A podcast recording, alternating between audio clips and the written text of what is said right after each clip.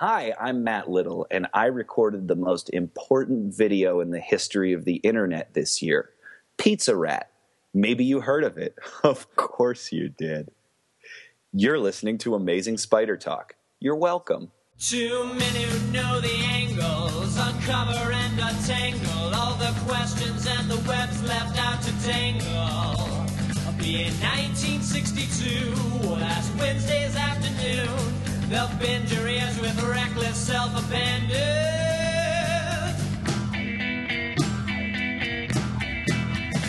The amazing spider talk. The amazing spider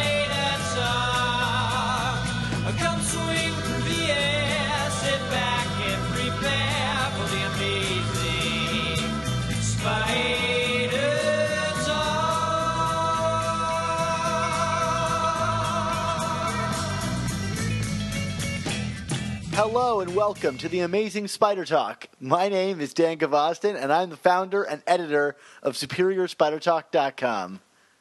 And I'm Sicky McSixter, also known as Mark Ginocchio, the founder of the Chasing Amazing blog and an editor at SuperiorSpiderTalk.com. Sorry to hear you're so sick, Mark. Too much alcohol over the break? Oh, me and Flash were just whooping it up over the holidays, man. Like the eggnog, and and we're gearing up for New Year's now. So we got, we, we you know, we had to taste the champagne before we served it. So uh, yeah, it's it's it's it's been a hellacious last few days, but we're powering through, and we're gonna have a healthy podcast. I'm not to ask you to quantify what a taste is in both your and Flash's books. Well, if if we get him on later, maybe he'll describe it to you. Okay. Yeah, well, we hope everybody listening had a great holiday season, no matter what it is that you celebrated. I know Mark and I have been off for the past week because we were tra- I was traveling around the, the country, and Mark was well doing something. I was I was enjoying a holiday with my family. Dan, come on. There you go. Can, can I have a family? Yeah, you're allowed to have a family, Mark. You know, I have a four year old and it's Christmas time. Do you know what that entails? I do not, and I'm thankful every day. okay, okay. Well, uh, thanks to all of you guys out there in listener world for joining us for our fifth episode of our coverage of Volume 4 of Amazing Spider Man. We hope you enjoyed this podcast and that it provides an intelligent conversation between two fans and collectors as we hope to look at the Spider Man comic universe in a bit of a bigger picture. And, Mark, I think for this episode, let's get it out front. We are still fans of Spider Man, despite what we're going to say. Oh, absolutely. We're absolutely fans. We've always been fans. Uh, you know, Spider Verse, we were fans. Clone Saga, we were fans. Uh, but anyway, uh, for this episode, which I promise you, you will not catch my cold by listening to, uh, we'll be discussing Amazing Spider Man Volume 4, Number 5 by Dan Slott and Giuseppe Camuncoli. Uh, and then we'll uh, review some of your comments and emails, uh, talk a little bit of spider news, and then uh, if he's uh, feeling conscious enough, invite our old friend Flash Thompson over for some of his extraordinary Flash reviews. I hope your cold wasn't contagious enough to spread to Flash. Oh well, you know what? He he's got so many diseases I can't even keep up with what's going on with him these days. All right, all right. Well, uh, Mark, let's get right into our delayed discussion of Amazing Spider-Man number five. London's burning! London's burning!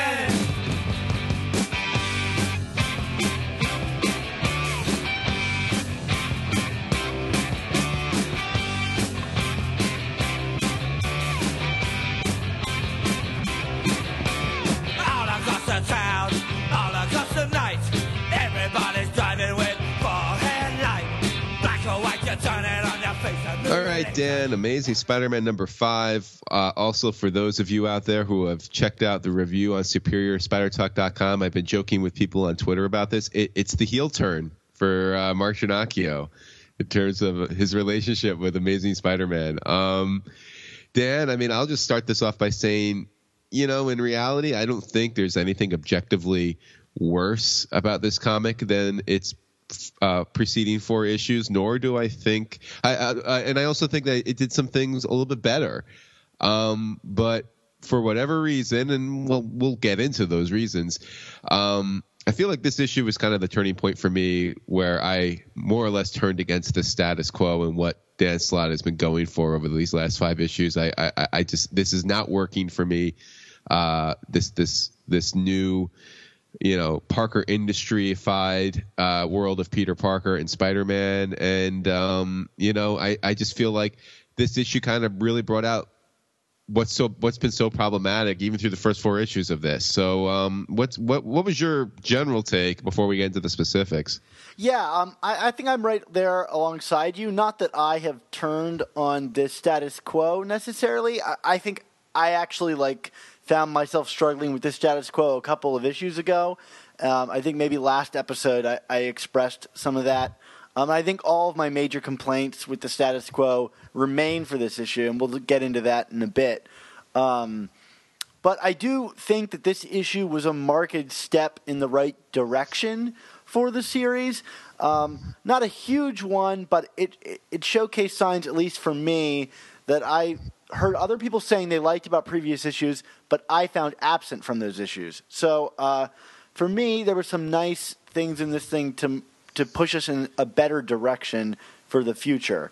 Um, though I do want to say, Mark, let's let's get into the, before we get into specifics. I wanted to talk about this heel turn with you because I, this was the most commented upon review that we've ever had on our site, and um, you know a lot of people agreeing with you, some disagreeing with you, and and one of the commenters brought up an interesting um, argument that's kind of uh, I think thrown around at, at at people that might say like this doesn't remind you of a Spider-Man comic. He said this review reads like a not my Spider-Man uh, in quotations review. Now I don't agree with that because I, you know I know one of the things that you and I kind of uh, want to stress when we talk to each other is um, we don't have any ownership over the character. Um, so, No. what would you say to the to the claims of uh, that maybe our complaints are a quote unquote not my Spider-Man complaints? And uh, I guess maybe we should illuminate what that means for the listener. Yeah, I mean, I guess it's like that sense of, you know, this is not the Spider Man I grew up with or just the Spider Man that I love reading about. So, thus, this is not my Spider Man. And I mean, I mean, I would say that my, my overall rebuttal for that would be, you know, the Superior Spider Man era for me was one of my favorites in recent memory. And, you know, of all this, all the eras of Spider Man, that was probably the most not my Spider Man you could get. I mean, it was not even Peter Parker; it was Otto Octavius, and you know, but that that that story until the end uh, worked for me so much because I thought it was a well told story that that that captured on some key elements about the character in the universe and his supporting cast. Uh, and that and that there was like a logical through line to what was going on, and um, you know, I, I I guess if I had any kind of complaint or, or, or overarching complaint about what what we have going on right now is, you know, I almost feel like this is this current volume is a case of Dan Slott not you know playing the half measure game. You know, the, the if you know those those of you who love Breaking Bad the way I do, the no half measures. Um, you know, we, we have this status quo, which on paper is so dramatically different. And we had this, and I think, Dan, we were both fairly favorable to the first issue because it was like just so out there compared to anything else that we had seen prior to that. And it, and it felt risky and different and energetic. And, and but now it, it just seems that, you know, we're, we're, we're, we're kind of hitting this note of familiarity with Peter, but yet at the same time, it's like it seems like the only thing that's different is that he has money and he's running a company. But this is still like the same old Peter, who's the dumbest guy in the room, who has these inconsistent relationships with, you know, supporting cast members, whether they're powered or not powered. I mean, you know, they're friends one minute, they're not, you know, they're sucker punching each other. I mean, it's like this is this is the same Dan Slott story we've been getting for years now in terms of who in terms of Peter Parker, but it's got this like weird kind of like unique window dressing to it and I'm like, you know what, if you're going to be different, then go all the way with it. Be be be Tony Stark as Peter as Peter Parker and just be unafraid of it. But instead, it's like we're we're tap dancing around all these lines. You know, we we we I want you know he still wants to tell a Spider-Man story, but he wants to make things you know when convenient different enough to you know introduce new technology or lingo or you know sidekicks and it's just not working for me dan Yeah, well, I'm going to steal from one of our writers, Zeke, uh, who's always funny, and he, and his new name for Peter Parker, which is Pony Starker. Uh I, I think that's hilarious, and so I'm just going to be referring to him as Pony from here on out, uh, or maybe even Pony Boy, uh, if I really feel like it. But um, yeah, uh, I, I agree with you. Although I think in this issue we are given a slight change to Peter that was absent in other issues that I think other people said that they had experienced. Um, like that there was this looming downfall for Peter, or we could see like him sowing the seeds for failure. And in this issue, we get a Peter Parker that's kind of brag, you know, brags a little bit about himself, and um, and is overlooking things going on within his company. Um, so we can begin to see where the cracks might be forming. And I liked that uh, that addition to this book that I I felt was absent from other books, where Peter could do no wrong except for maybe leaving his fly down during a speech. But um, I have to admit that. I find it kind of strange that rather than cheering Peter on to succeed, I'm kind of spending these books trying to spot his downfall. And that's not exactly the kind of experience that I'm looking for from a Spider Man book. And it kind of reinforces my feelings that we as readers still have no idea what's going on in Peter's head, and we have no real benchmark for success for him. Uh, You know, Yeah. a tragedy is the audience cheering Peter on towards a goal and then being saddened by him failing, not you know, not knowing what he's going for and then sudden and, and waiting for him to fail. Yeah, I mean, I think I think something that you've come back to a few times in these reviews, Dan, has been like the lack of stakes and consequences. And I think that rung most true for me for this issue because even though we kind of had consequences definitively stated in this issue, it, it, it felt false to me because you know the, the the the big the big turn for for Peter here was you know when when all hell breaks loose and someone hacks into the closed circuit TV system, you know, he's he's worried about, you know, losing his his company contacts in London or losing his company period. And but I just I found myself not caring about it because I still don't understand 8 month time jump or not. How how did Peter succeed in the first place? Like like I feel like it, it's a real big gaping hole in the story so far because you know, we we we don't know what got what Peter had to do to build this up. Like what went into this, what was invested in this company. It's just like you know, it was just kind of plopped on the map, so to speak, and you know, thus you know, let it be so that this is what's going on in his life. So as a reader, I'm not, I, I, I can't. I can't empathize. I can't sympathize. I'm not invested, you know, and and and I feel like and and and that's where I also go back to this the kind of the film the familiarity with the character. You know, Peter is you know we're looking for the downfall, but but you know for there to be a downfall, you have to it has to be built from something, and this still feels like like I said earlier, Dan Slott's Peter. You know, he's getting hoodwinked by uh, you know investors who turn out to be villain spy, you know, spies. He's getting hoodwinked by villains thought to be dead. You know, he he he he's got a woman working for him that he knows he can't trust. Um, For no just- reason at all. right? For no reason, just so you know. Obviously, what happened in this issue is going to set something up. I'm sure. Um, you know, he's getting punched out by Mockingbird after like seemingly like hitting an understanding with her the the issue earlier, and I'm just like, so what what what is this? This, this is just like you know this is still Parker Luck stuff, and it's like okay, what's what is actually different about this story? I guess that's that's where I'm coming from. And what is Spider-Man-y about this story? I mean, just talk about. Let's just talk about Mockingbird punching Peter. What happened to his spider sense? Like the idea this is a character with a given set of attributes is completely thrown out the window. Other than like a brief moment here where he discusses, you know, slinging his webs across the city, um, only to have him kind of like floating over that city in the artwork. Like nothing about this.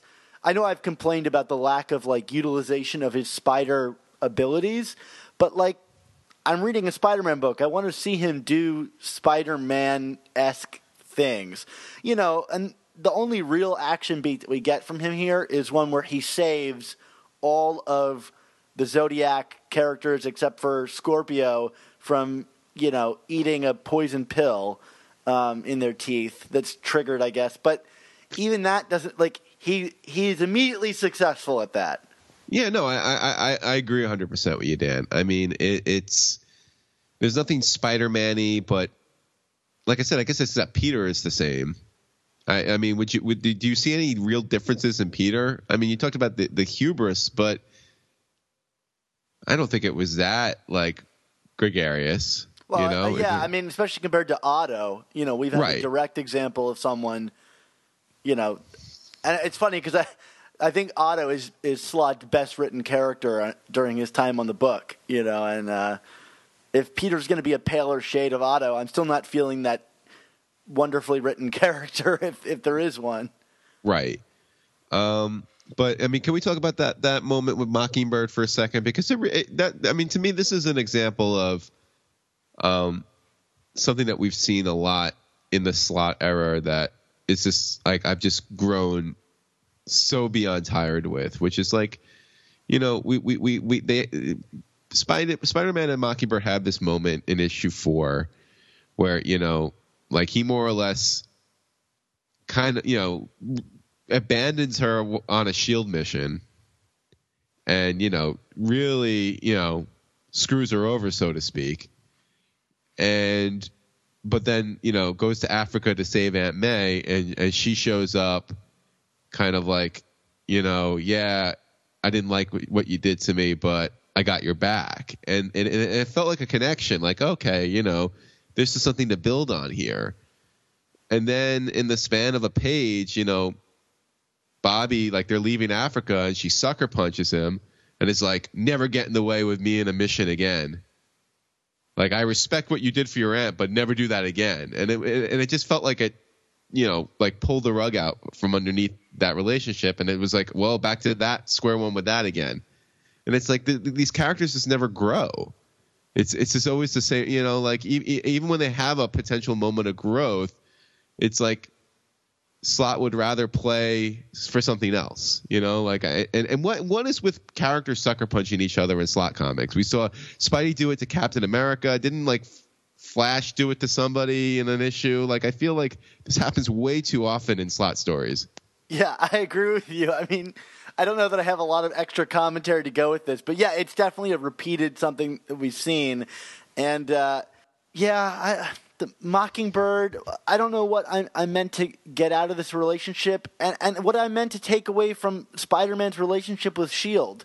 You know, just when you think that maybe something has gone wrong with his relationship with S.H.I.E.L.D., he then, in the span of a page of purely, you know, expositional dialogue or, you know, him figuring out this solution with Scorpio and, and, and Zodiac, he, he gets right back in their good graces again and is the guy calling the shots. You know, he goes from being potentially exiled to being the guy uh, calling the shots for Shield, and it's weird. It's like he's got one up on Shield, you know, but- he's also still concerned about what they think about, maybe. So you flatten the consequences from an earlier issue just for expediency in this in this issue. And let me ask you this, Mark: Do you find it really odd that the pe- like this gathering of people like in Shield? Some of them know his secret identity, and some don't. Like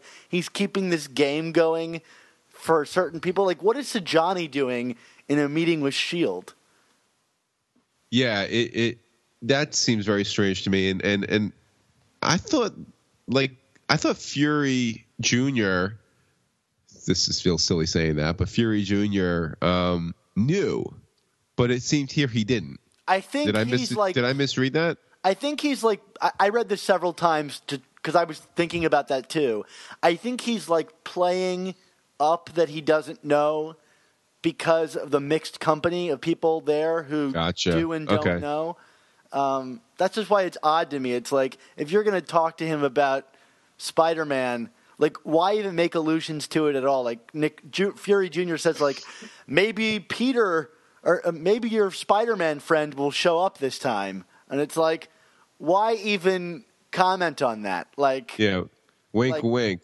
Let's just say that Spider Man's secret identity is P. Parker. Wait, no, that's too obvious. How about Peter P?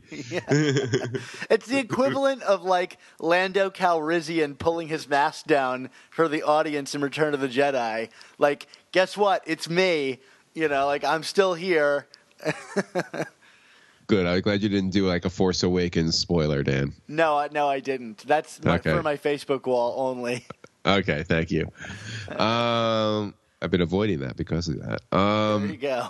yeah, and then I mean, not to be too tangential about characters and relationships, but like you know, and I, I mentioned this in the review, but like, what happened to Hobie Brown? He was like they were like setting up this whole like Batman and Robin kind of dynamic in the first two issues. And I feel like Hobie's been totally relegated to the background. I didn't even recognize him in this issue. I thought it was Wraith at first. I was like, "What's Wraith doing there?" And I'm like, "Oh no, that's Hobie." Yeah, I don't know. I, I, that's not a problem for me. I mean, he was there during the raid, and he was there during all the meetings and stuff, and and I get that there's a lot of moving pieces here. Like if we spend an issue with Hobie and him having a team up, that's fine, I guess. I don't need him I to be know. a main character throughout. But to me, it was one of those things that made the book, at least through the first few issues, feel kind of fresh and different. That's all. That's all I got. I, I, I, I, I, I'm not expecting. Uh, Yeah, yeah. Well, you know what? Let's just go through our like nitpicks for the next five minutes. oh, sure. Is this is this like the the the the what were the silliest things in Spider Verse conversation we had a few months ago? yeah, right, right. Well, look, you know, Secret scrolls. Let me ask you a legit question because this character Aiden showed up in this book, and I have no idea who this character is. Yeah, no, n- not me either. Sorry. Maybe he was one of those dudes introduced in the first issue, but I, I don't think so. And I like did like a, a, a Marvelpedia search for Aiden and came up with nothing. So uh, I'm a little, and, you know, there's probably a listener out there screaming into his iPhone like Aiden is the guy from blank, but I, I just don't know who this dude is. I was like, is that the is that Hobie Brown? And then you know the Prowler showed up, and I was like, okay, so that's not Hobie Brown going by a different name. I don't know who this Aiden guy is. Yeah, it, it, I, I- mean, is is the is this universe so dense and so scattershot that we're introducing characters, well, or referring to characters that we actually haven't introduced? It's possible.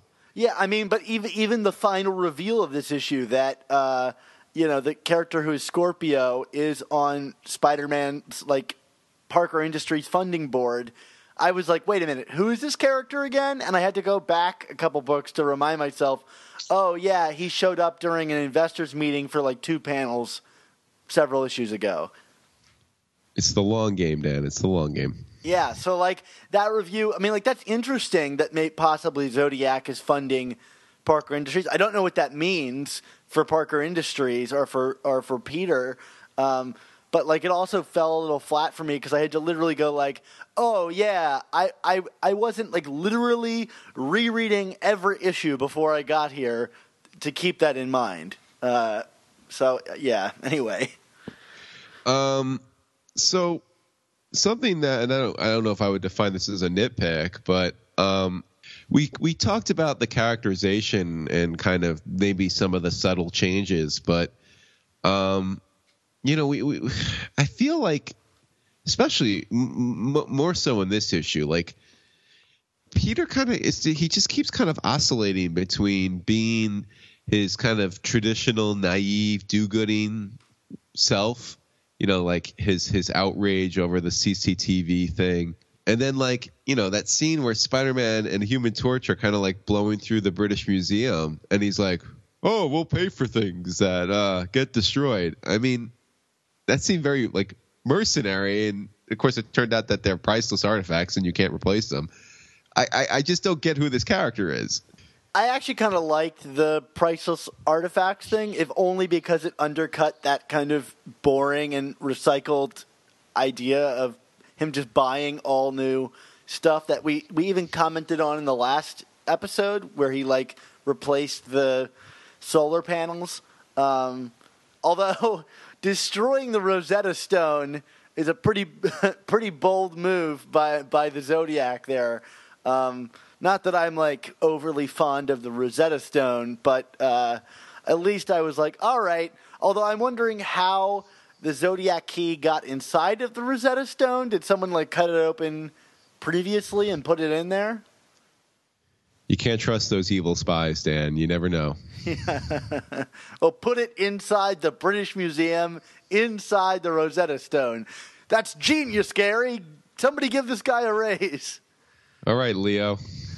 Um, yeah, and and I mean on the topic of the British Museum, I mean like I don't know, and this is another like really major complaint, especially the last two issues. You know, the, the, this book is supposed to have an international flair, but I, I I feel visually it's really lacking in that regard. Like I there there's just no sense that outside of the little locator icons and like an occasional skyline shot there's no sense of where we are in this book. You mean making fun of the way the British people talk? It wasn't enough for you? Right, or that they drive on the other side of the road. It's funny. I expected a lot more out of this issue, considering that Dan Slott is such a Doctor Who fan. I figured we'd get a lot of like London references, you know, and we even there was even the uh, in, in the thick of it cover that had to be changed for this issue. Did you notice the the solicit the solicited cover? It was different than the one we got. Oh no, I didn't see that.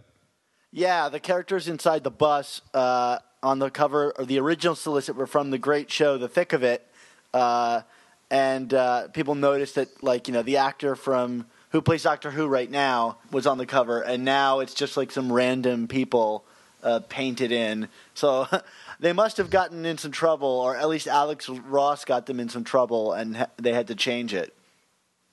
you heard from somebody's estate, I guess. Yeah, um, one of the things I did like in this issue, I didn't love it, but I thought it was a nice beat, is that, you know, Otto seems to be doing some stuff with the nanotech behind the scenes. Um, and to me, that's a nice little development, you know, to kind of keep this story boiling and while incorporating it in with the story that we're going, uh, enough that it doesn't feel like we're sidetracking, you know, and enough that possibly when we get an Otto centric issue, it doesn't feel like it's out of nowhere. Uh, I just thought it was a, a, nice little pot boiler um, that didn't feel awkward or or or, or, in, or in, inappropriately inserted here. Yeah, no, I mean it, it it's definitely a slow burn, and I think I'm kind of more interested in this than the other kind the slow burn we've been getting the last few issues with the the man in red. Although Um, thankfully we didn't get any of that here. Right. Or or resurrected dead villains. But um or or dead spouses. Um yeah, I I, I mean it, there's definitely a sense of intrigue there. But but again, I mean it's I feel like we're just all building up for the inevitable collapse of Parker Industries and Peter and and you know how this is all going to come crumbling down around him and you know the status quo will be restored and and I get it but I mean I I- just again I, I feel like if you're going to come crumbling down it has to be built from something and I still I still find that aspect of this status quo lacking. It's not a great hook either. Like I don't want to tune in next week to see how he's going to fail further. You know? And I still don't even know what failure means. Like, so what? Am, Anna Maria and Clayton are going to be out of jobs. I mean, what what what what are we what what are the what are the stakes of failing? Yeah, I mean his company seems so big it seems almost like undefeatable. Too big to fail, right? Yeah, great. That's what I want to read in my Spider-Man comics is uh, bank reform. Yeah, yeah. But it's but it's a it's a legitimate point. I mean, what what? So if if Peter loses Parker Industries, I mean, then what? I mean, like I, I like I don't know. I, I, feel like when, like going back to like um, Brand New Day when Jonah had the heart attack and uh, what was it Dexter Bennett takes over the Bugle and like you know they sever like Peter losing like that contact at the Bugle that was a big that felt like such a big deal because it was like what is he going to do Yeah, Like- or, like- or like- when Peter was stuck in that time dilation universe and came back months later, there was real consequences to him being like gone from the story. Yeah. So um, I I I don't know what Parker Industries going down actually means. Like we still don't even know like how much. Like they hinted months ago that like May and Jameson Senior had money invested, but we don't even know what that means. You know what I mean? Like. I'm assuming they got their money back at some point, right? yeah, I mean, if Parker Industries fails, at least his investors might be doing pretty well. I mean, right? I, he suggests he's going to buy Sajani's stock in, in, in this issue. well, there you go. Somebody's getting rich. Sajani. What a waste. I'm sorry. I hope I mean- this is finally her exit. No, she'll, she'll be brought back in some contrived. She'll she'll help Otto out or something. It's it's it's it's it's all a setup for something predictable and contrived. Yeah. Well, But do you want to get to our grades, Mark? Sure, I'm sorry. Anything else you want to say first? Not really. I mean, I liked some of the additions to the story, but that's that's still it's such a marginal thing. I agree with you on on most accounts. So yeah, I'm giving this one a C minus. All right, I'm going a, a full letter lower. I'm going D minus. Oh boy, oh boy, Mark. It's fun. Uh, I gave it a four. It's the lowest grade I've given a comic so far since I've been reviewing with your with your grade system. Yeah.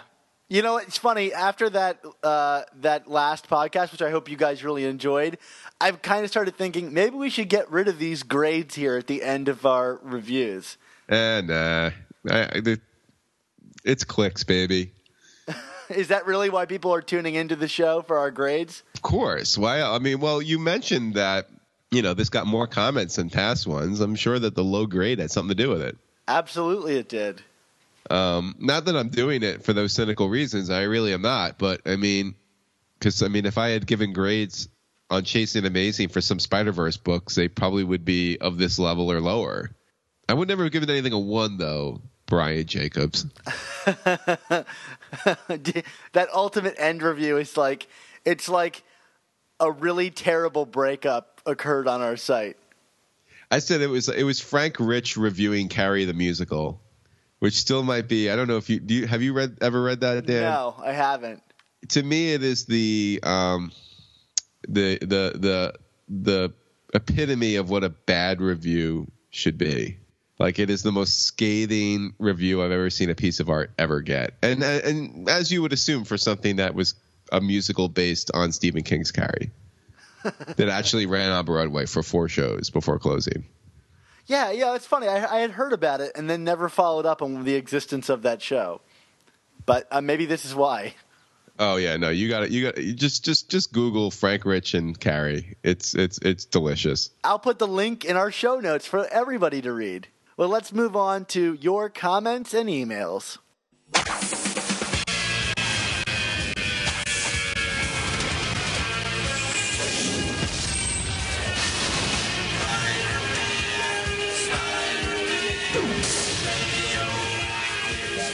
Well, guys, uh, as per usual, uh, one of the things that helps our show grow is all of your wonderful comments on our iTunes page. Um, but like usual, we don't have any new ones this week. Uh, so Wah, if you're- if you're out there and have not left us an iTunes review, it would be really helpful for us to uh, to get those reviews and, and help get more eyes on our show, or maybe ears on our show, uh, if you will. So uh, head on over to iTunes and leave us a nice review if you can. Um, of course, you can also email us, uh, you know, wonderful emails and questions for us to answer on the show to amazingspidertalk at gmail.com. Or you can tweet us with the hashtag OK to print, and we'll also read those on the show. Well, we have one email this time from uh, our listener Matt Strott, um, who kind of has some theorizing to do. Mark, what is what is Matt asking us about? Well, he he's asking about that man in red uh, that we were referring to earlier in the show, who's been showing up at the end of Amazing Spider-Man, and he wants to know if it's Mysterio. Yeah, he suggests that, you know, Mysterio has a familiarity with both the lizard and the rhino, and he'd have the power to fool them, and obviously the whole Sinister Six connection. Um, so he was curious if we had, a, you know, if this theory, you know, passes the test with us and uh, and uh, what we think of it. I, I, I don't think we've discussed it on the show, although you and I have certainly discussed it off air. Yeah, So, we uh, we have we have texted about it. I th- I believe. yeah. So what are your Um, thoughts on this, Mark? I mean, well- Mysterio. uh, it, it it makes sense from a story standpoint. I mean, it, actually makes a lot of sense. I mean, Mysterio has been missing since Spider-Man. He's been lost in the Ultimate Universe, um, and of course, you know, the Ultimate Universe has now ended, a la Secret Wars. Although we still don't know how that, you know, full. Well, we kind of know, but whatever. Uh, Secret Wars hasn't ended yet, thanks to publishing delays. Um, but you know this could certainly be a way to reintroduce him back into the 616 universe but you know dan as you and i've kind of discussed offline i mean mysterio's a great villain i love mysterio but i mean if that's the reveal is that sexy enough of a reveal for you Not really, and I also don't really know. You know, the the red, the red colored suit is such a specific color. I've never seen Mysterio wear or use red in any kind of way, and maybe that's misdirection. But like, I don't really think that this book is like that smart. Not that that that's that smart, but like, I don't I don't really see Dan Slott like using a detail like that to kind of fool people. Like I think whatever it is, it's going to incorporate red in some obvious way, um, and it could even be nine red goblins if I got my wish. Uh, but um yeah, there you go. The the sinister fourteen or something like that. God knows we had the sinister twelve before. Uh, yeah, get the I mark don't know. Millar on that I love Mysterio, and I love how he was used in the Ultimate Universe. And one of the things he did in the Ultimate Universe was build these kind of like dummy robot versions of himself. So certainly replicating other people is you know not out of his realm of of uh, of doing. Although you know they, Dan Slott has been very partic- particular to tell us that these characters have smells and things like that of their originals. So it doesn't se- seem like it will be an android to me. Yeah I, I i i don't know. I mean i see red and i think mephisto but i don't know why he would be wearing a suit. I don't know. Mephisto rocks that like weird jester combination or whatever it is that he's wearing all the time. Yeah, I mean, like I said, it's it's it's it's the only villain that has a connection to Spider-Man that I could see Dan Slott trying to reference that wears that's a, that's a red villain. You know what I mean? But I don't know if it really makes sense. Yeah. Well, we'll find out. Let us know what you guys think. Um, maybe as a team, we'll all come up with something very compelling. All right, well, Dan, why don't we get to some spider news? All right. We haven't done this in a while.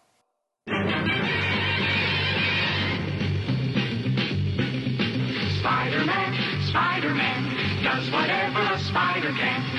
Spins a web any size, catches thieves just like flies. Look out, here comes the Spider-Man. What we have this time around is uh I don't know, Dan. I think this is the first time we've had a character that whose origin came from a variant cover. Yeah, getting their I- own series. Yeah, Gwenpool is getting her own ongoing title, and I kind of hope that in continuity, her origin is being on a variant cover. That would be very Rob Liefeld esque, who is of course the creator of the original Deadpool. Um, I did not read the the Christmas special, Dan, but have you? Did you get to read it? No, I, I haven't picked up anything because, frankly, it just seems kind of like a gimmick to me. Like, I mean, it's like cosplayers did it, but I don't really know what if there's like real real demand for this other than Marvel saying Gwen is hot right now, so let's put out as many Gwen books as we can. I mean, with this book, Gwen is in more books than Peter Parker is. About time, because that's you know, poor Gerry Conway ruined the day that he killed her. Yeah, but the weird thing is like Gwen is like this new Gwen is more reflective of like Gwen from the movies than Gwen ever was in the comics. Like she might just as well be just like girl character. They're like, "Oh, we have a new girl character. We'll say she's Gwen and it will sell like hotcakes." Why do people say s- sells like hotcakes, Dan? Apparently, hotcakes used to sell really well back in the day, which which was Wednesday. That sounds like an Uncle Ben story. It may just end up being our Uncle Ben story now that you're mentioning it. Okay, and what's our other little bit of news, Dan? Uh, so, you know, those of you who are k- keeping count of uh, Spider Man movies in development right now, beyond uh, Captain America Civil War and the upcoming 2017 Marvel reboot of Spider Man, Sony is apparently still going ahead with their animated Spider Man movie, much to the b- befuddlement of all of us, except that it's gotten delayed to 2018 now.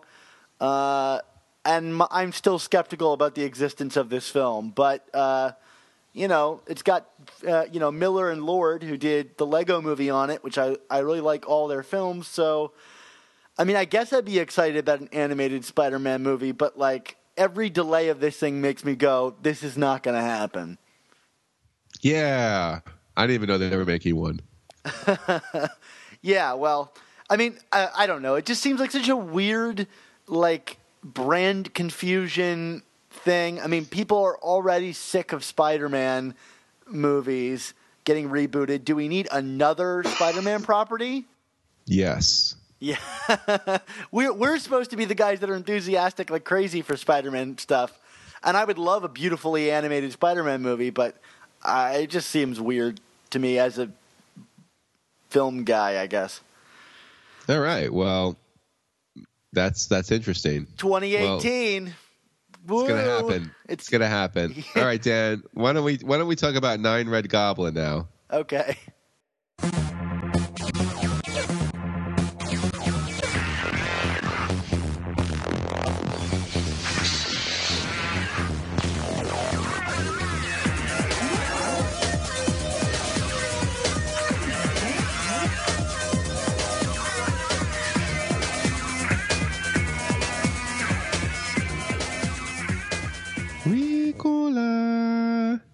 Well, Mark, thank you for that amazing uh, segue there. Uh, uh, I can't imagine that our listeners don't know what we're going to talk about now. Well, you know, why, why don't we talk about our super special thing that's coming up in a week? Yeah, that's going to be episode 100 of the show. Whoa, Mark, 100. That means more than a hundred weeks ago, my life changed for the worse. Oh wow, that's what I- did you did you did you did you grow six arms? Is that what happened? Yeah, I, I, I took a potion because I was just sick of being me, and then you grew out of my ass. Oh, I'm sorry. Oh You'll edit that out, I'm sure. no, I'll leave that in. That's that's staying in. Even this dialogue about me editing it in, in is going to stay in. Beautiful. Yeah, Beautiful. this is great podcasting. Well, what's going to make our 100th episode great, other than sick Mark over here, is that we're going to have you listeners call in to the show and leave us wonderful voicemail. And I'll tell you, we begged last time for voicemail, and you guys delivered. We have about 10 voicemails now, and they're all great. We got some from all over the world. Uh, you know, from all different kinds of people. Though I will say, some people have called in and not said their name, which I want to know your name and where you're from. So call in, and of course, you can do that by calling the number. Mark, what's our number? Nine Red Goblin. Yes, Nine Red Goblin. It's the villain in the red suit at the end of our, all of our comics. Maybe we'll get nine comics that end with this character, and it's our voicemail number. Dan, you know we'll get more than nine comics that end this way. Yeah, you're right. Who am I kidding? We're going to be doing this for the next two years. It's going to be issue number 38, and we'll still have these like mysterious red suited guys. Like it's going to get to the point where he, he's brought every dead character in Spider-Man back to life, and uh, you know, and, and and just getting more and more obscure each time. But yes, Nine Red Goblin, call us and tell us about anything. Ask us a question that we can answer on the show. Tell us your experience, how you found us, um, all that stuff, and be sure to leave your name and where you're from so that we know who you are and where you're from. All right, everybody. So one more time, it's nine Red Goblin. We've appreciated your calls so far. Give us a few more, and then why don't we get to some flash reviews?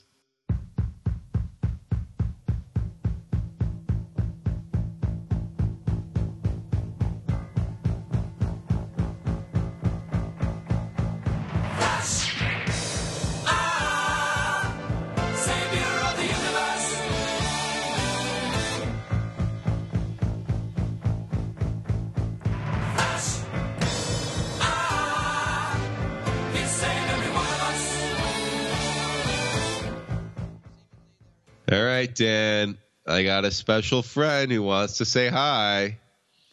Great. Uh, Did he give you the cold that you have now, Mark? Oh, shut up. He- Listen to me right now. I sound worse than I'm gonna sound in about 24 hours, of New Year's Eve. You, you know, Flash, uh, I, I've heard that alcohol suppresses your immune system. So maybe now, of all times, might be time to lay off of uh, the booze. Yeah, but you know, then you take you take your Robitussin and your Nyquil, proud sponsors of the Amazing Spider Talk podcast. And uh, you know, what's the first ingredient in those things? It's it's more booze. So how uh, you know, even when I'm trying to get better, I, you know, kind of satiate the need if you catch my drift. Uh, unfortunately, I, I think I do. I, are you? Prog- are Wink, you wink, glug, glug. Right? Yeah, I, I guess so. Look, if you're now popping pills, we're going to have a whole other conversation, you know, starting here. No, no. Everything I, I am on a strict liquid diet, Dan. But um, and speaking of which, uh, I'm going to sample a little more of that champagne that uh, Mark was referring to before the show began. So why don't you do your silly little 60 second reviews? And uh, you know, why don't you be all nice and safe and sober tomorrow night? Because I'm sure that's what you're going to do. Actually, Because you're a loser. Oh man, he he seemed pretty pissed off tonight, Dan. I, I have to admit to Flash that I, I was planning on drinking uh, tomorrow night. So, uh, you know, maybe maybe maybe I'll catch some of what Flash has been up to. Yeah, just you know, just don't drink from the same bottle. That was the lesson I learned. I didn't even know he drank from the bottle. It was like, you know, really fine scotch, and I was like, I don't know why I was drinking from the bottle, but I did. Your story It's is falling apart very quickly, Mark. Uh, you know, it's Christmas, a fine scotch. Took a swig, and then like you know, he like started laughing at me. He was like, ha ha ha! Look what I did to you. And It's- hence this cold. It's almost as if you're the alcoholic, Mark, and Flash is just a persona that you put on in order to avoid being caught for being an alcoholic. This is getting way too deep, and I'm on way too many cold pills right now, Dan. well, then let's get into it. Our first review of our Flash reviews, the 60 second reviews of all the Spider Man B titles. So, what's our first one here, Mark? Well, first one is going to be Secret Wars 8, so we're going back a couple of weeks now, right? Okay, yeah, Mark. Secret Wars number eight. I'm going to count you in in three, two, one. Yeah, well, a lot definitely happened in this issue, and while I wish the actual release schedule of the series would get its um, stuff together, this felt like the first truly big issue we've had in a while and left me satisfied for what's to come in the final edition. All the stars have been aligned for a huge finale that's going to feature a ton of carnage and destruction that will likely all be undone, except when it comes to the Fantastic Four, I guess. Um, Ribic's artwork continues to be very dreamlike, adding to the surreal quality of this narrative. Uh, Dan, I'm ready for Secret Wars to end in a good way, and it's fan club certified. All right, Dan, let me uh, count you in in three, two, one. I completely agree with you, Mark. This issue brought me back to my feelings about the very first issue of this series. And uh, I, I don't think I've ever seen a battle in Marvel Comics that felt so grand and that so fully utilized every facet of the Marvel Universe. I absolutely love how Ribic is playing with scale in this issue, and it totally pays off. The three way battle at the end of this issue is absolutely everything that I think these big event books should be about, and I hope we get a ton of it in issue nine with also some of the real great sentimentality that's been throughout this whole series. So, yes, bring on Secret Wars number nine. This one's fan club certified. All right, Dan. Uh, next one up is Spider Man 2099, number four. Yeah, 2099 number four. I can't believe that we're already on the fourth issue of this, uh, even though the fifth issue was rumored to come out this week. Well, same with Amazing Spider Man 6. Yeah, so. And whoops. Spidey 2. I think there was a Yeah. bunch. Sorry, Diamond Distributors. Yeah, right. So, uh, Spidey 2099 number four. Why don't I count you in in three, two, one? So I'm really having a hard time figuring out what's missing from this series. It still has that Peter David Witten charm, and there's plenty of callbacks to the original 2099 that makes this series a real thrill for us 90s fans. And yet, I don't find myself all that engrossed by this Captain America 2099 subplot that's quickly evolving into one of the book's central stories. I think there's a shelf life for heroes with some semblance of amnesia, and that gimmick is getting played out rather quickly in this series. Additionally, I feel like the current status quo is very unfocused in terms of what the established endgame is about. Is it Miguel getting revenge for Tempest, Tempest's mysterious past, trying to rebuild the 2099 timeline so people can return? Eh, Yeah, I know it could be all of these things, but at this point, none of them seem to be taking priority, and I continue to be nonplussed. So I'm going to say Puny Parker. Okay, Dan. Three, two, one. Yet again, I agree with you, Mark. Uh, I suspect that the Captain America story contained in this book would interest me more if I knew how Secret Wars concluded. But right now, it just seems like a distraction. I like David's characters and how he's written Miguel, but there are just too many plots being juggled right now, and I find myself having a hard time keeping up on which one I should care about. I want to follow up with Tempest and see how Miguel is going to change the future, but I'm not sold on the whole travels travelers from the future gimmick, and this series has already had far too many issue long fights for my liking. So I'm calling this one Puny Parker as well. All right. Uh, uh, I'm sensing a trend developing here, Dan. Is this is, is this something we should uh, be on the lookout for? What, me agreeing with you? Yeah. Yeah, yeah, it's happened before, but uh, yeah, I- uh, I- hope it doesn't stay true. Uh, Yeah, it's always better. It's always better when we fight, like Captain America and Iron Man. Yeah, Civil War, amazing Spider Talk style. Yes. Okay, so we're going to talk Spider Gwen or radioactive Spider Gwen number three. So why don't you count me in here? Yeah, all right, three, two, and one. This comic answers the burning question that I've been wondering for years. Does Tootsie Roll hair follow the Osborn family across the multiverse? Well, in all seriousness, after losing a bit of faith in this series last time out, I felt that this book took a step in the right direction, putting the focus back on the characterization and world building rather than this lizard shield subplot that dominated the first two issues. The interplay between uh, Gwen and Jessica Drew at the beginning was very touching, as was Jessica's description of the tragedy of the 616's Gwen Stacy. Harry's Harry Osborn's return, debut, whatever you want to call it, in this comic was well handled, as was the reveal as to how he figures into the Gwen and Peter story. Plus, we also get back to Captain Stacy, a character who was very critical to the success of the larger story. I'm still not 100% back on board. Outside of moments, the series has lost some of the fun it was having the first time around, but this is still a solid book that's worth the hype and the investment. Fan Club certified. All right, I'm going to count you in in three, two, one. Yeah, Mark, I'm still not on board with this series myself, but again, like you said, oh my god, I can't believe I'm agreeing with you again. This issue was a huge step in the right direction for exactly the reasons you stated, even though me agreeing with you is a step in the wrong direction for our relationship. Boo. I'm happy to move away from Shield's involvement, mostly because I'm not particularly interested in learning about more heroes in another fictional universe that likely won't last nearly as long as the Ultimate Spider-Man did. Mostly because I don't think the characters here are nearly as interesting to read as the ones in that book. Still, I like the return to spending time with our characters and learning more about Harry. Though I'm curious where the hell he got that glider from, and casually introduced into conversation. And, and the same goes for the trip back to the 616 universe.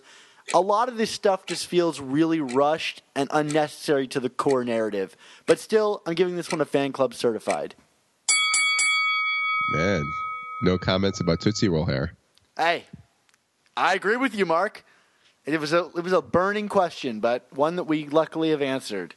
I still feel the greatest uh, reference to Tootsie Roll hair comes in that Deadpool number 11 by Joe Kelly. yeah. It's like, what is with this guy in the hair? Anyway. All right, Dan. So now we're going to do Silk number two. All right, three, two, one. All right, Jerry Seinfeld mode. Silk, she's good, she's bad, she's good, she's bad. What's the deal? She has a haircut. Does Felicia Hardy have a sharp canine tooth? Anyway, similar to the book this series was spun off from, Silk is precariously walking the tightrope between the series it once was and a spy book that's not really that successful at being either. Robbie Thompson's scripts will forever have charm and quirky catchphrases that are all the rage for those millennials these days, right, Dan? But they're also starting to sound a bit too samey for my taste.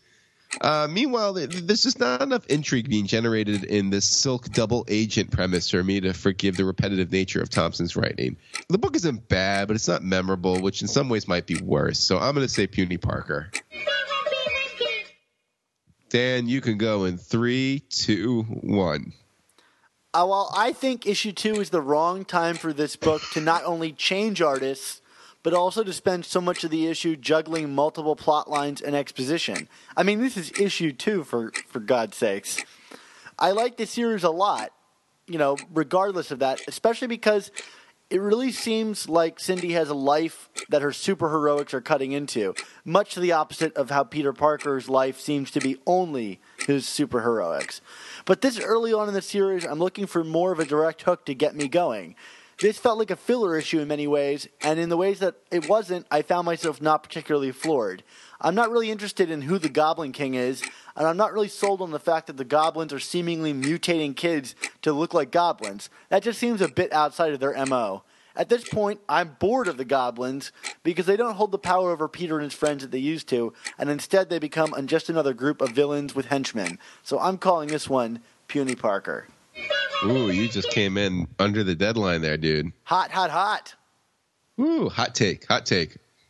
Well, next up, we've got uh, the second issue of Web Warriors, which I think you and I both liked the first one. So uh, I'll count you in on this new one in three, two, one. This series continues to do the things that were notably neglected during the Spider Verse event earlier this year, namely, build out this expanded multiverse of spider characters by actually focusing on these characters and their biographies. And yet, this series still remains that sense of chaotic fun that should be par for the course for these multiversal adventures. The retrospective of all the different elect- electros was a joy to read and better than any Spider Verse story or miniseries that we got. This book is fast becoming a favorite of mine from the Spider Office. Who would have thought that just, you know, earlier this year? Fan club certified. Surprising, Mark. Nice to hear. Right, you know, and, and, and I would like to note that we are still in agreement on everything so far tonight. Yeah, this is this is a, a first, I think. All right, well, now, does it continue for Web Warriors 2? Three, two, one. Well, Mark, I liked the first issue of this series. I didn't love it, but boy, did I enjoy the heck out of this one. Our Moonbase Electro's backstory was a total blast to read, and I love that despite how much we're made to care about him, he's still undone by Spider Gwen in the end, just as any evil Electro should be, like in the manner of a panel or two. This book is super fun, wacky, and yet still has tons of heart. I'm a bit confused how everyone is managing to travel through the multiverse with such ease without causing a ton of complications, not to mention how busy Gwen must be. At this rate, yeah, she has more books than Peter Parker. I'm also not sure how much I really want a multiversal Spider Man book. It just seems like a huge stretch in the character's scope. But if it's going to be written this well, given that we have a Tony Stark, Peter Parker, I'll accept it. So let's call this one Fan Club Certified. Keeping this streak alive here, Mark. More agreements. Oh my goodness, I, I, I don't I don't know what to say. Well, the next one's gonna be Ultimate End number five, and I, I we're bound to disagree here because this book has been so polarizing, right? Yeah, yeah, yeah. We've we've never agreed on the Ultimate End series before. Wink, wink, nudge, nudge. No, no, no. So why don't you count me in? All right, three, two, one. The Ultimate Universe is dead, and kind of like the finale to Lost, the final moments of the series caused me to not really care about anything or the outcome or these characters, you know, stuff like that. Uh, sure, I would have liked to see what happened to May, Gwen, MJ, some of the other supporting cast members, but such matters were clearly never a priority for this team, for, for Marvel or this creative team. At the same time, I find it a bit cowardly for Marvel to hit such a hard reset with Miles' status quo, essentially giving him a happy ending while throwing him into this new universe. Think of how much more interesting a Miles book would have been with him being forced into the 616 without his support system from Ultimate. At last, it appears Marvel is just going to publish an Ultimate Miles book that takes place in 616, so who cares? Uh, I say Puny Parker. Because, you know, I, you thought I was going to like that book, didn't you? like, oh, look at Miles. He got everyone back. Yay. It's cranky. Yay! Remember Rio, the one Yeah. thing of consequence in Miles' life? Guess what? She's Yeah. back. Yeah, exactly. So, uh, but, you know, on that note, I bet you like this book. Three, two, one. Well, Mark, before we get into my opinions, I the, the return of Rio makes me wonder if we're getting the return of Uncle Aaron, and that will be officially the moment that I slam my head against the desk. Anyway, Bendis always said that everything would become clear at the end of this story, and I honestly have to admit that I'm more confused now.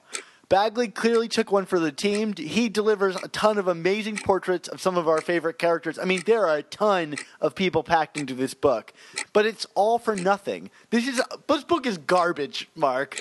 Oh, my I- God. I want to throw it away Ah! you know? But even as garbage, it's still kind of an improvement on what's come before for this series. I mean, that this truly awful book, though, is the end of the Ultimate Universe only adds a nail to the coffin of what I considered a wonderful print line. I just hate that the person putting the nail into that coffin this time is me.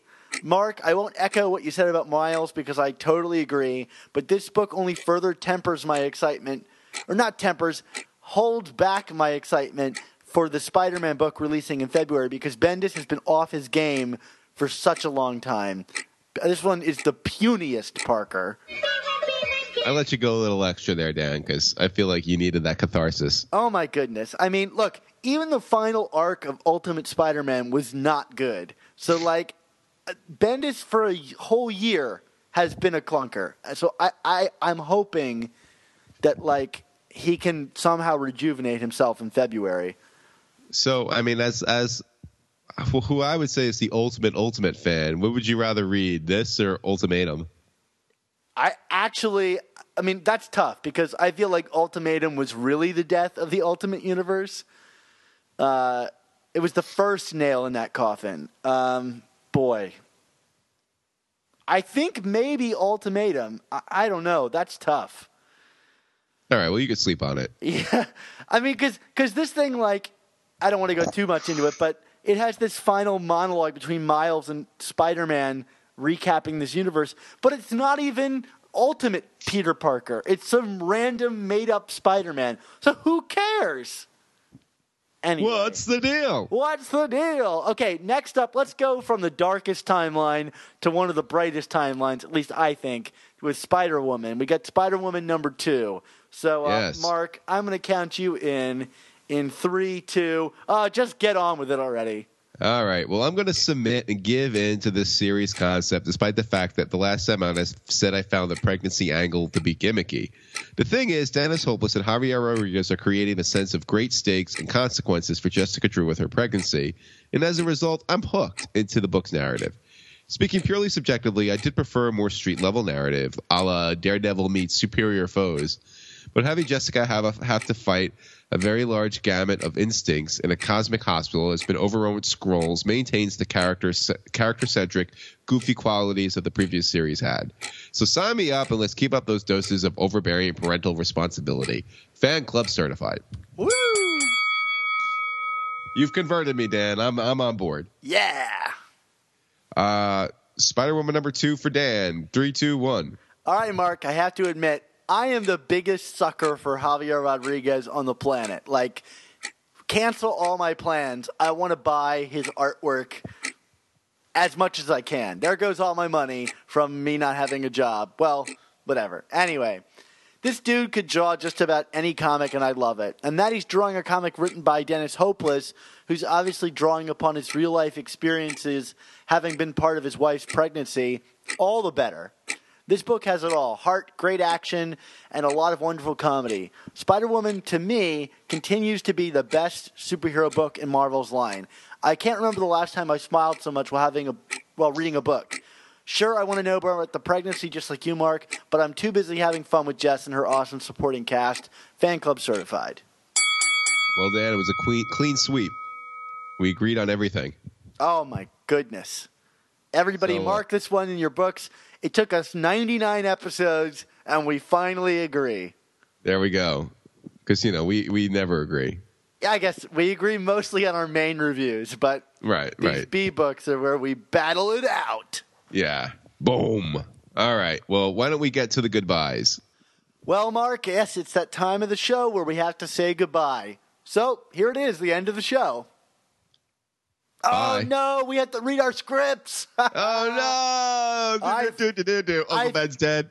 I fooled you. It's not over yet. Because you can find all of our new amazing Spider Talk and old Superior Spider Talk podcasts at our website, superiorspidertalk.com. And of course, find us on iTunes and Stitcher by searching for Amazing Spider Talk. And be sure to leave us those reviews. We want those reviews. Give us the damn reviews. Also, be sure to check out our Facebook pages and subscribe to our sister podcast, The Ultimate Spin. And most of all, leave us a voicemail at Nine Red Goblins so we can include your audio message in our upcoming 100th episode. All right, Mark, where can we find you on the internet this week? Well, uh, you could, of course, find me on SuperiorSpiderTalk.com, where uh, I finished up my Lost Gems retrospective for the month. And starting next week, we'll have a new feature that you'll have to wait and see. And then we're going to have a really cool end of the year retrospective that um, might be might have already been released by the time some of you listen to this. But uh, you know, I, I, I, it was basically me cracking the whip with our staff to get our favorite stories for the year. It was a lot of fun. Yeah, yeah. Well, I'm excited to read everybody's submissions um, when that goes live. Um, awesome, Mark. Uh, Dan, where can we? F- oh, you can find me on Twitter at chasing ASM blog. And what about you, Dan? Yeah, you can find me on Twitter at, at Sup Spider Talk or my personal account at Dan Gvozden. Read all of our wonderful stuff at SuperiorSpiderTalk.com and read my top 10 movies of 2015 over on GrindMyReels.com. I saw 247 movies this year, Mark, and uh, I had to choose 10 of them to write about. And I always think of that Onion article of man sits by movie theater by himself, and think of you. That is me. Uh, you're the you're the one person who sees more movies than my dad, Dan, and that's not a compliment. Yeah. Well, maybe I think next year one of my resolutions is going to be to watch a movie every day, or at least 365 movies in a year. Can I do it? Will I go more insane than I already am? You sound like my brother who wants to run 50 races next year. Oh, that is crazy. Like I'm like I want to do more races next year, Dan. As I know you you know how excited I am about running, but I don't think I could do 50. That's like one a week. That's a lot of running. We need to do comparison images between your brother and I, where as I watch more movies, I just gain mass and look more sickly, and your brother running 50 races just becomes like an ultimate hunk. And then we ask go. the readers who made a better decision. Whose resolution was better? Yeah, right.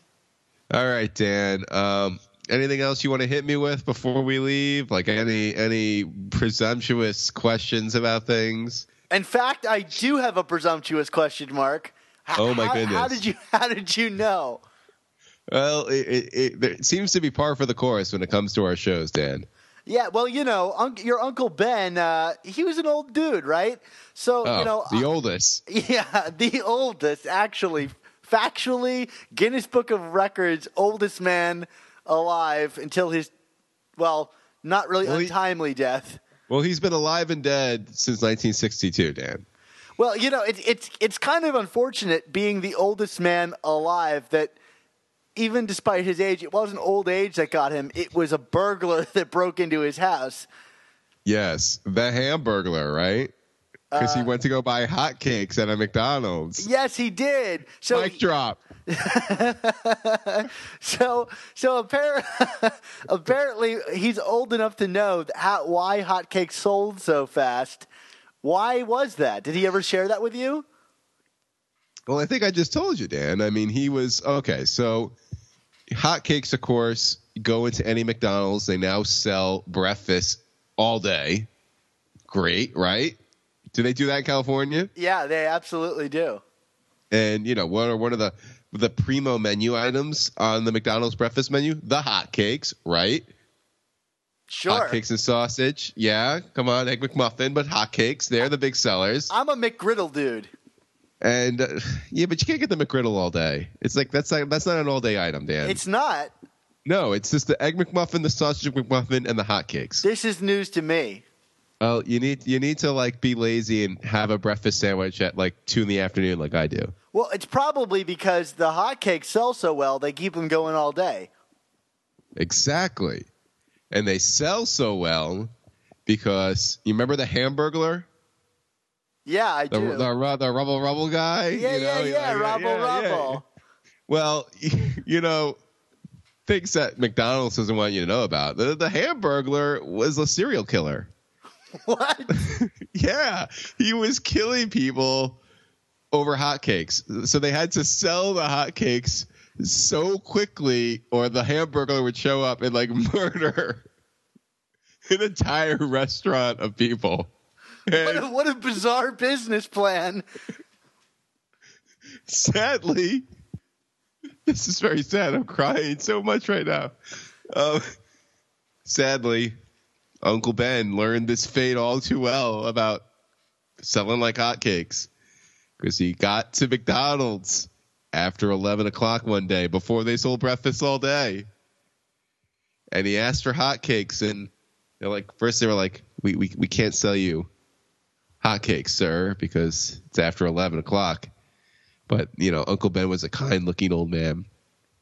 So they made an exception. And at that moment, bam! The Hamburglar showed up, killed Uncle Ben, and then the entire restaurant of people. And that's all I got. Um, very sad. And with great podcasts must also come amazing spider talk.